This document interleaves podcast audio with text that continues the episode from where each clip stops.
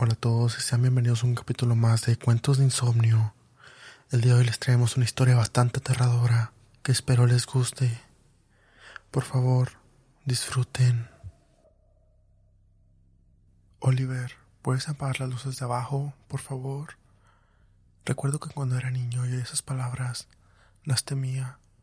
Mi trabajo en la familia era apagar las luces de abajo, ser el que diera la bienvenida a la oscuridad en un espacio familiar que me persiguiera por las escaleras. La oscuridad no puede perseguir, pero eso es lo que sentía. Recuerdo que me sentí aliviado cuando llegué a mi habitación. Sentí que había ganado una carrera, una que necesitaba ganar. Me sentí seguro en mi habitación. La tranquilidad constante de las luces que indicaban a mis ojos que no hay ningún peligro cerca, pero en realidad no debería haberme sentido seguro en absoluto. Te preguntas por qué solo ves a los monstruos en la oscuridad porque solo eres consciente de ellos en la oscuridad. He aprendido que, del modo que nos escondemos en las sombras, la luz es su sombra para esconderse, para esperar. Y un día dejó de esperar.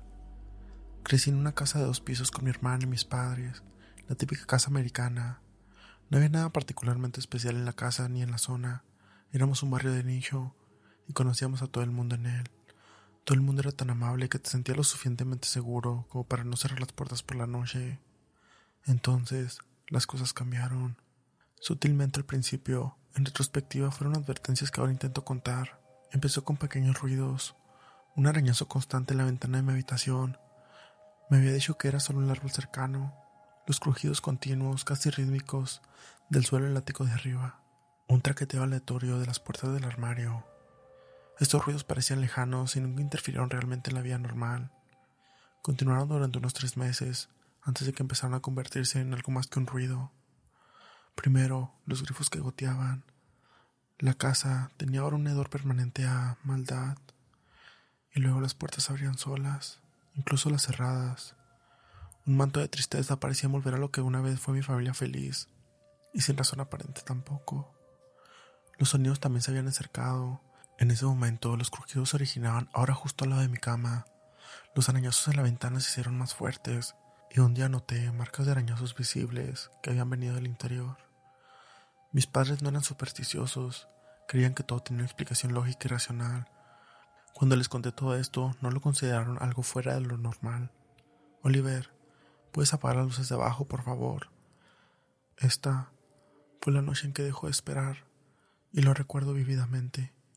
Aquella noche me dirigí hacia las luces y me preparé para correr antes de pulsar el interruptor. Preparado, listo, switch. Subí corriendo las escaleras, directamente a mi habitación con la familiar sensación de alivio por haber ganado la carrera de nuevo. Me acomodé para relajarme en mi cama, para leer un cómic o dos antes de quedarme dormido.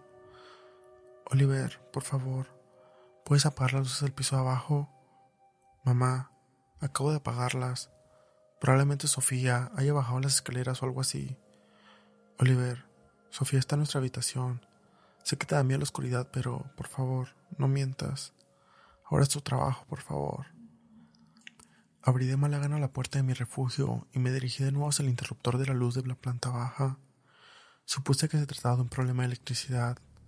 Preparados, listos, switch. Subí corriendo las escaleras, pero antes de que pudiera cerrar la puerta de mi habitación, oí un clic familiar en el piso de abajo. Las luces volvían a estar encendidas, pero también el grifo de la cocina.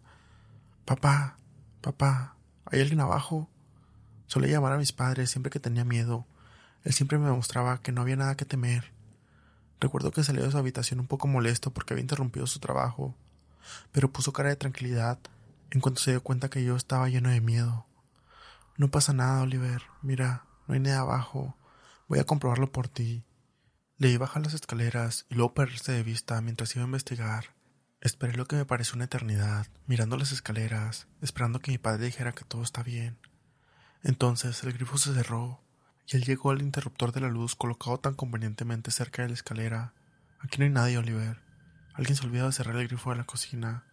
Apagó las luces y subió a consolarme. El alivio era abrumador. Switch. El zumbido de la luz parecía haberse hecho más fuerte, como si se burlara de los inútiles que eran nuestros intentos de apagarla. Espera aquí, Oliver. Tengo que comprobar el cuadro eléctrico. Vi a mi padre bajar de nuevo los escalones, cada pie haciendo ese golpe familiar de la escalera. Entonces mi padre se detuvo a la mitad de camino. Su cabeza se giró para mirarme y me miraba raro. Recuerdo vívidamente su rostro. Era una mezcla de conmoción y de intensa pena. Su cuerpo seguía orientándose hacia la base de la escalera. Su cuello estaba orientado hacia el lado contrario. Y sin más, estaba muerto. Los siguientes golpes de su cuerpo al caer estaban grabados en mi mente. Oliver, va todo bien. Mi madre fue una vez una persona brillante y burbujeante. En el momento en que salió y vio a mi padre es cuando la luz de ella se extinguió. Sus gritos se vieron interrumpidos por las luces del piso abajo, que se había vuelto a apagar. Esto reveló la oscuridad que había hecho esto a mi papá. Era vagamente humanoide, solo una silueta, y subía las escaleras. Su andar era casi como en una incómoda cámara lenta, como si supiera que al final me atraparía y de cualquier manera sabía que no había forma de escapar de él. Mi madre tenía otros planes.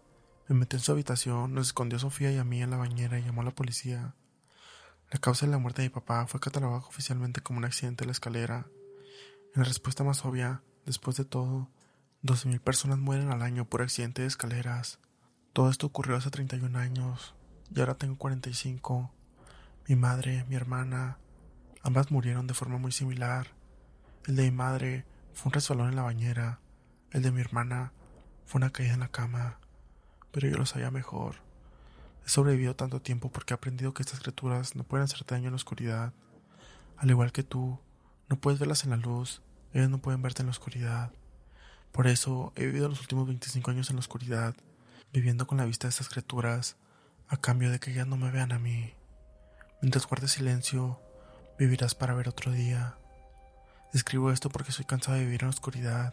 Escribo esto para advertirte de mi historia, para que estés atento tú o tu familia de todas las señales que se manifiestan, las señales de que se han cansado de esperar. Ahora encenderé mis luces.